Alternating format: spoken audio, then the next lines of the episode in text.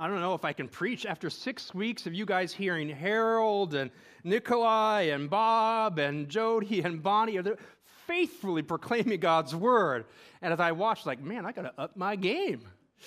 Uh, of course, we know that's not what it's not a performance. It's each week hearing faithfully God's word preached, and it was every week that I was gone. And, and that brings me so much rest. You can't understand. That brings me rest when I'm away, knowing that God's word is preached clearly in this place. Amen to that. So I thank all of them for that. Uh, as I said, I've been gone six weeks, and co- God and I have been talking a lot. And so uh, I try not to put down everything he, we talked about in this sermon, but we'll see how it goes. but you know, this is the other observation I had. This, the service is structured for the length of my sermon. And so when I was gone, the service was a lot shorter uh, than us. So I was like, hmm, maybe I need to reevaluate what I'm doing here. So that was just an observation I had. Yeah, six weeks. Yeah. Where is Jesus? Maybe you've asked that to him. Maybe you've pleaded out to Jesus, Where are you? Where are you, Jesus? Have you seen Jesus? Have you seen Jesus? Are you looking for him? Do you know where he is?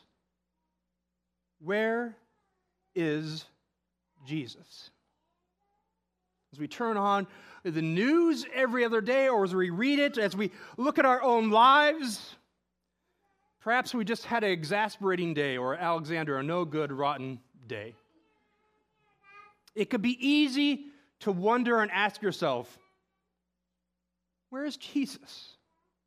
Or even ask him, where are you? I didn't see you today. I couldn't find you. Even when we, we come to this place and we open up our Bibles and open our voices to praise Him and to, to sing His praises and we come searching for Him, we often still miss Jesus. And perhaps you're asking, where is Jesus? Where is Jesus? One way we can describe the, the purpose of our whole life and existence in this world is a relentless pursuit and search for Jesus. I mean, we're told in this scripture, God, He tells us to follow Him. If you are following Him, it means you've had to have found Him. It means you had to have searched for Him in some way. Or perhaps more accurately, we need to know is that we need to know who He is. And we need to know who we're called to be. I want to make it very clear for you all to understand this. I, I know you know this, but Jesus is our destination. We, we talk about heaven as our destination, but and it is a place that will be and is called as a gathering, but Jesus is the purpose. Jesus is the destination. We had a couple, uh, some men gather at my house last night. If you weren't there or you weren't invited, it wasn't because I was trying to exclude you. It was an ad hoc thing that we threw together at the last minute. And this is what I told the men like, like, this is what the Bible says what a manly man is. You are to be like Christ. It's simple. You are to be like Christ. And you know what? This is very fascinating thing. Very controversial thing the Bible does. You know what it says for a, a biblical woman to be? you ought to be like Christ. It's the same destination. It's the same character. And listen, I know most of the men in here, well, there are no manly men in this church. My hope is there's some that are becoming more Christ like. Same with the women. That's our destination. Joint together, that we're on this journey to, to be like Him, to be transformed into His character more and more each day. Christ likeness. In this passage today in John, let's go back a little bit where we were as we were going through John, but what, what's going to happen just before this, right? Jesus just fed the 5,000. He just fed the 5,000. He sent his disciples off to Capernaum on a boat, and then Jesus withdrew on the mountain And then we have this incredible account of him walking on water, catching up to his disciples, and then being with them in Capernaum. But the next day, where he was, right, we're in the feeding of 5,000, this whole crowd, 5,000 men plus more women, right, and children, right? There's, who knows how many people were there? But this crowd, they were looking for Jesus. They knew the disciples left, and they knew Jesus stayed. But when they woke up, what were they doing? They were looking for Jesus. And they couldn't find him. And so they went out looking for him. And they're asking, Where is Jesus? Where is Jesus? They actually found him. They went to Capernaum. They went and found him, John 6 25. And when they found him on the other side of the sea, they walked there. I could show you a map. It was actually easier to walk than you think, right? When they found him on the other side of the sea, they said to him, Rabbi, when did you come here? Jesus doesn't answer their question, but he actually questions their motives for their question. Jesus doesn't answer him. He says, He asks them, What are your motives for seeking me? What are your motives? What are your motives today for coming here? What are your motives every day when you look for Jesus? Or you open up your Bible? Or you say that you are a follower of Jesus? What is your motive when you turn to Jesus? Is it to feel better? Maybe you're just having a bad day? Is it to feel safe? You're living in a world and you're scared and you're fearful? Is it to feel loved because you do not feel loved? You feel abandoned and alone. Is that why you look for Jesus? Is it to feel protected? Because you are unsafe. Is it to be fed because you are hungry and starving for righteousness? Is it to receive the gifts that he brings? eternal life, and so much more. What is your motive for seeking Jesus? All these things that I just said, there are things that He provides. Those are all things that He provides. But heaven forbid they be your motive for seeking Him. It might be what He uses to draw you to Him but those are just his gifts. This is just what he provides.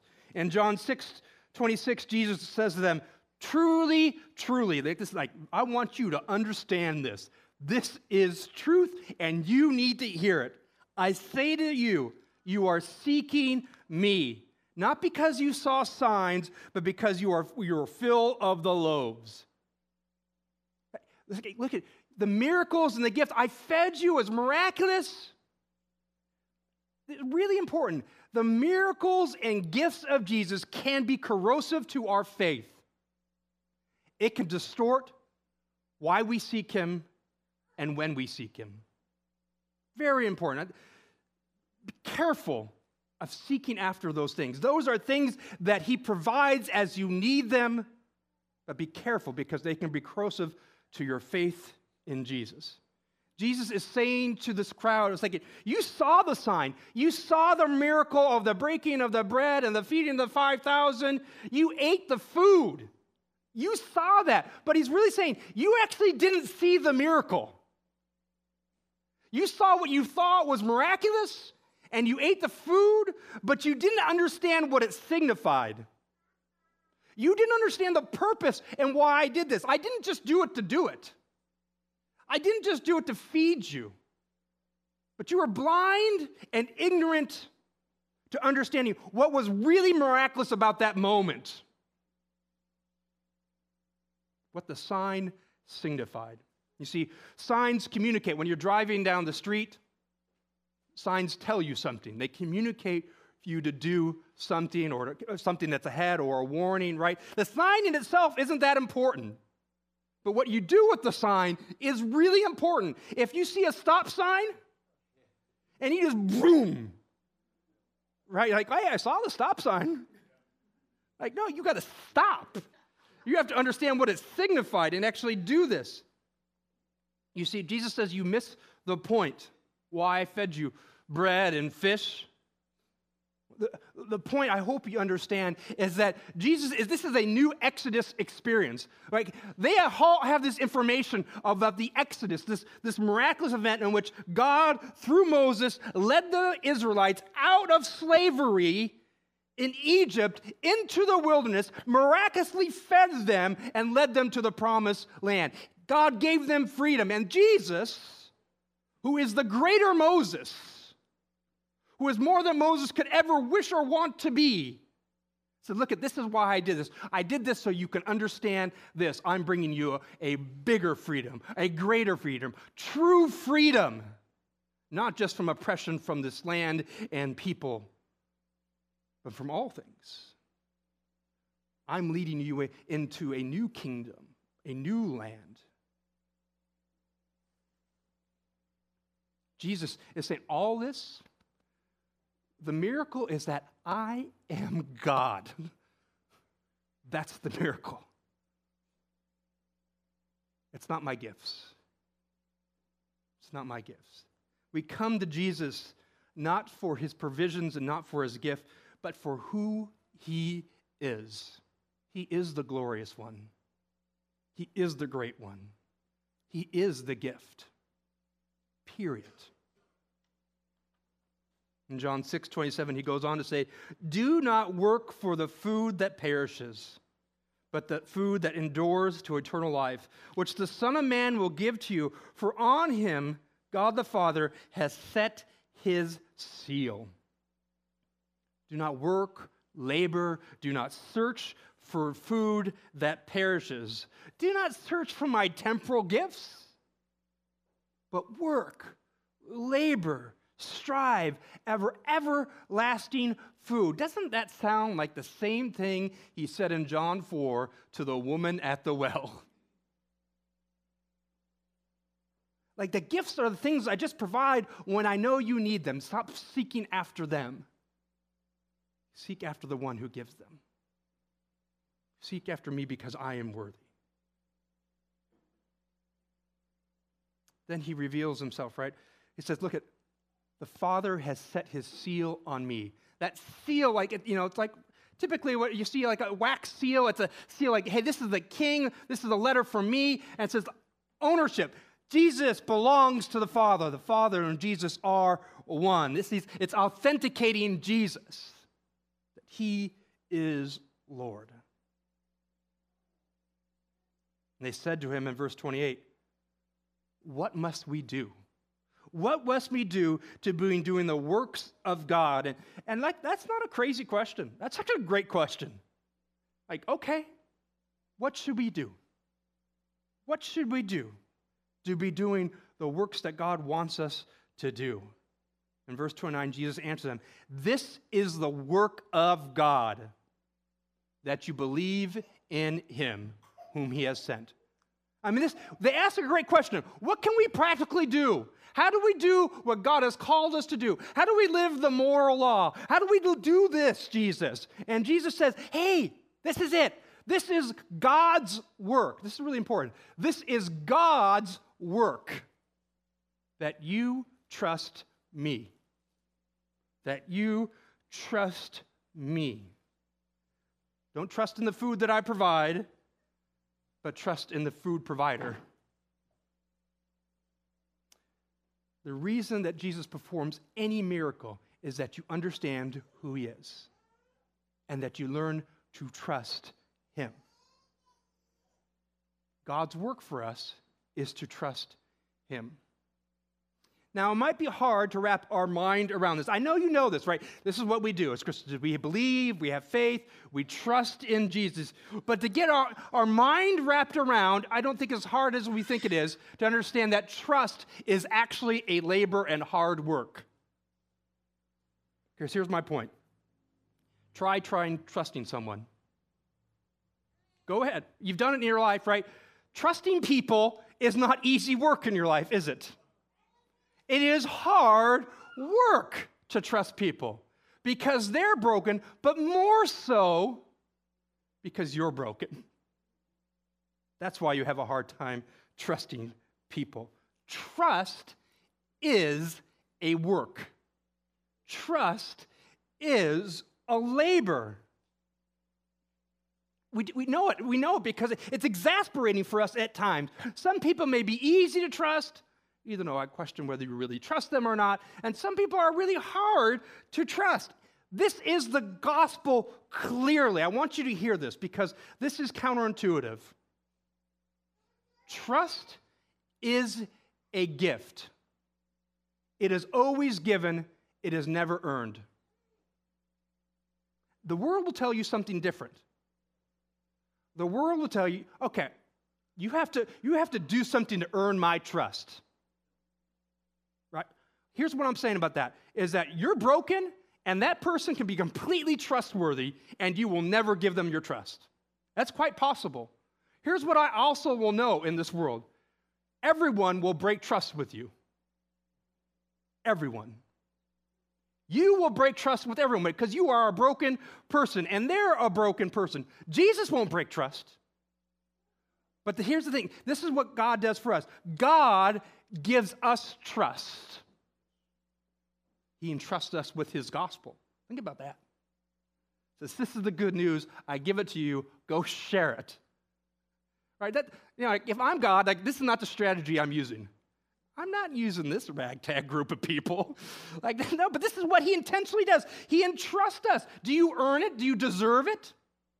No. I am not saying that you should trust everyone. There are people that are very harmful, can be very harmful to you, that are very dangerous, that you should not trust. Or there's different levels of that kind of trust. Right? But ultimately, if you want to trust that person, you have to give it. It will never be earned. It will never be earned. Jesus gives us the gift of trust. And he says, Will you, he gives him himself. And then will you give yourself to him? Will you trust him? Trust, as you see, is not a passive action at all. It has very hard work. It is a labor. Trust is an inward and outward action of reality. When we talk about in the gospel, we talk about faith and works, and I hope you know you are saved by grace, but, right? But here's what we, when the gospel talks about works, or the New Testament talks about works, this is what it means acts of trust. Or, or, trust acts. That's what works is, because trust is this not an intellectual thought or words given, it's actually demonstrated through acts that I trust you. And so that's what works are. That's the gospel language. Trust acts. The ability to trust is a gift from God that the Holy Spirit gives to you, that He asks you, give back to me. Trust me. I am the one trustworthy. And Jesus isn't mad. He doesn't uh, passive about this. He doesn't just say, "Hey, hey, trust me." He actually models what trust looks like. He actually models, "This is how I want you to trust me." And by Jesus trusting his Father on earth. In John 5, 19. So Jesus said to them, Truly, truly, I say to you, the Son can do nothing on his own accord, but only what he sees the Father doing. For whatever the Father does, that the Son does likewise. Meaning, Jesus is trusting that the Father is trustworthy. And so, whatever the Father does, the Son does. He's modeling this for us because what, it, what are we ought to do? Whatever Jesus does, we ought to do in his character. We are to trust him in that way. Goes on, John 4 34. Jesus said to them, My food is to do the will of him who sent me and accomplish his work. Hear it clearly. Jesus is satisfied. He is fed by doing his Father's work. Now, what did Jesus just tell you the work of God was for you? Believe in him. He's telling you very clearly you want to be satisfied? You want to be fulfilled? Trust in me. Oh, simple. No, not simple at all. Very hard work. But it is what will satisfy. We will be satisfied doing Jesus' work, the work of trusting Him. And He's our model. He's demonstrating this is what it looks like to trust God. You and I are made in His image, broken because of sin. And God is working in us, and I told you this already. The destination is to be Christ like in His character, in which He models trust in God. And He says, Trust in me. I have a, a book club with uh, uh, several pastors in our presbytery, and uh, we've been reading through Kevin Vanhoozer's book, uh, Hearers and Doers. Kevin Vanhooser is a professor, uh, Covenant Seminary, I'm not sure. Anyway, Hearers and Doers, and he highlights, Kevin Vanhoozer highlights this verse, James 1.22, and is of the purpose of his book. Says, but be doers of the word and not hearers only, deceiving yourself. Now, the word is Jesus. Don't just listen to Jesus. Do what Jesus does. Do what he does. We are to do what Jesus does. We hear him. In order for you to do what he does, you have to hear him, and then you do what he does, which is trust. One of the primary reasons in which we gather every Sunday, in which the reason why you open up this Bible to read on your own or with a group, the reason why I come and preach and reveal what uh, I, I read and hear and understand in Scripture is, is for and there, is to help each other. We gather together to help each other to walk and act like Jesus. We gather together to help each other in our trust acts. That's what we do. If, if you try this on your own, it will not go well. But we are called to do this together, to be a community that helps each other in our trust acts with God. This is actually how sancti- God decides how sanctification works. It's by his indwelling Holy Spirit but here's the thing it's just not the indwelling Holy Spirit that helps me, it's the indwelling Spirit in you that helps me. And in me that helps you. And vice versa. We're a community in which God indwells in us to help each other to trust Him, to navigate the brokenness of this world, the brokenness of our hearts, to learn to trust Him, and then we will be satisfied. James 1 22, 24 goes on. But be doers of the word and not hearers only, deceiving yourselves. For if anyone is a hearer of the word and not a doer, he is like a man who looks intently at his natural face in a mirror. For he looks at himself and goes away and at once forgets what he was like. Vanhoozer says very aptly, he says, Look, we aren't called to be mirror and perfect copies of Jesus. We're not a marriage image of Jesus. We're not a spitting image of Jesus, but we are fitting image of Jesus. You and I, and everyone in this room, we're uniquely different. We all have different personalities and all kinds of things, unique backgrounds, all those kind of things. And that's the diversity in the kingdom of God. But what we're all called to be is to have the same character, to fit into that character that, and that character gets to express in lots of beautiful ways.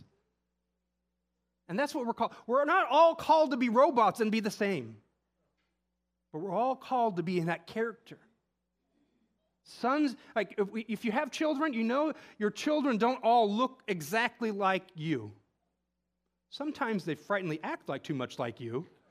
right? But they don't all, and they don't all look alike. There's, there's a similarity to them, right? You can, you can see the resemblance in yourselves and with each other, but they're unique and they're different. But what you are called to do as a parent is to instill character. My job is not to instill my character, though, is it? That I do not want them to have. I want them to have the character of Jesus all uniquely displayed and manifested in this world. That's what God is calling us to be. All the unique characteristics which, which we are to share the character of Christ to the world and to each other. Where is Jesus? Perhaps Jesus is asking, Where are you? Where are you?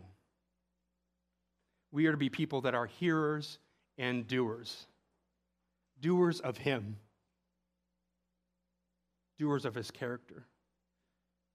Jesus is looking for people to be here and do His word. Jesus is looking for Himself in you. And he's not just saying, hey, good luck with that. He's, he's intricately involved in this process. God is recreating you in his image. This is good news. Will you trust Jesus in this heavy lifting that he needs to do? Will you join him in the labor where Jesus begins to form the character in you? You see, really seeking Jesus is learning to trust in him. You want to find where Jesus is, you begin to trust in him. It's just like exercise and diet. Willpower is not enough. You know this, right? When you try to set out an exercise routine or diet, your willpower will fail you. But the best, the best methods, right, and to, to keep a good diet or to keep is to be in a group that holds you accountable to it. God's gift for us is He gives us this, uh, this indwelling, abiding Holy Spirit, which gives us the willpower or convicts us to begin to trust Him. But that's why we also need each other to come alongside when our trust wavers, when we falter. We need to spot each other in our trust acts. And where you're lifting heavy weights, right? You're supposed to have a spotter. I don't, I don't really lift heavy weights, so I don't even know what that is about. Uh, but I, when I lift my 15 pounds, sometimes I can use a spotter. right? You need a spotter in your life to help Jesus. We need multiple. You can't do this by yourself. God gives us the indwelling Holy Spirit to not just help ourselves, but to help each other. The next few weeks, I'm going to take a little sidetrack off of John, and I want to give you a pat. I know, I know. This, I had six weeks to think about this. I want to give you a practical examples of what trusting Jesus looks like. Some practical examples through Scripture what trusting Jesus looks like, what doing the word practically looks like. And here's the teaser. All right, you're prepared for this? This is what the next two weeks or more will look like. A hearer and doer of the word is a penitent person. That's what it looks like to trust Jesus, to be repentant. Like, what? To be repentant, a life of repentance. It's one of the models that Jesus gives throughout all the gospel. He models a life of repentance, not because he needs to repent from anything, but he chooses to repent for us. He chooses to model a life of repent for us and actually to, to be a substitutionary atonement of repentance for us. But a hearer and doer of Jesus is a person that lives a life of repentance day in and day out until the day you die. Before you freak out that I'm preaching works based salvation and not faith based, hear it very clearly, right? We are justified by the works of God. Period. Period. You are made right by the works of God. You are given his righteousness not because you deserve it, because you need it. And he gives it to you, he imputes it to you. Boom, done, once and for all. But it's more than that. Salvation is more than that. It's that sanctification, being made into his character, being made holy, set apart. 2 Corinthians 7:10 says this: "For godly grief produces a repentance that leads to salvation without regret, whereas worldly grief produces death. If you were just justified, that's not salvation.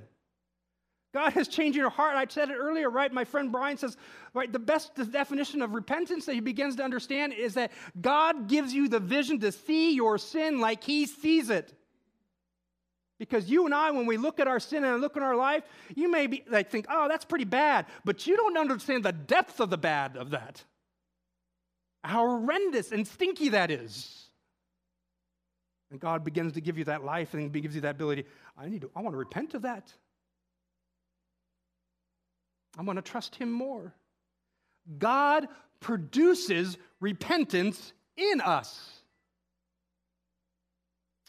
The work of the Holy Spirit, God in you, convicts us of our sin, allows us to trust in Him, to trust in the cross, which is our justification, and then produces a repentance in us, which is the process of our sanctification.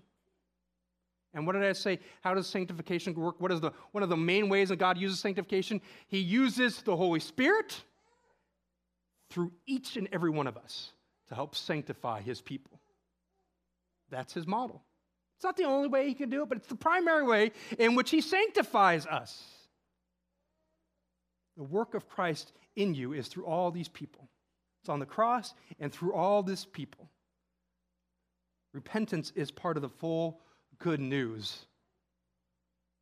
Our existence in this life is a life of repentance. It's the act of trust, repenting. Matthew 3 8 says, Bear fruit in keeping with repentance. All the fruit of the Holy Spirit in you is a life of repentance that God is working out in you. So, the next two weeks, we're going to look particularly at two aspects of repentance. There's lots of aspects of repentance, and we might do more, but two that we're going to hit on, two ways in which it practically looks like in our lives is restitution as repentance and repair as repentance. Restitution and repair. Let's pray. Gracious Father, loving Lord, I give you thanks for your faithfulness, that you are a God of the covenant and you are a God of promises, and you do not waver upon them. Our actions do not make you waver from your promises. You know the brokenness.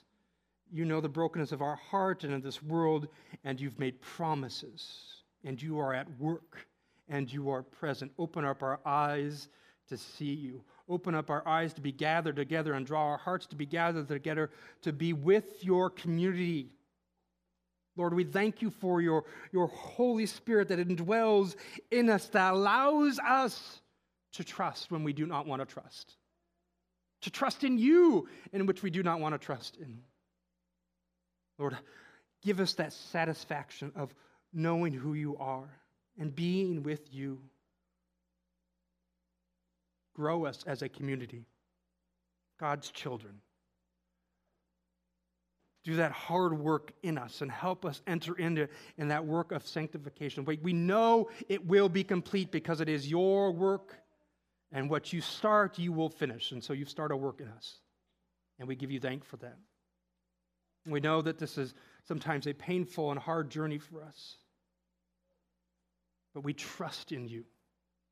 We trust in your way, and we trust that you love us. We give you thanks for that. Help us along this journey. Help us to understand what it means to act in trust and repent. We pray this in Jesus' name. And all God's people said, Amen.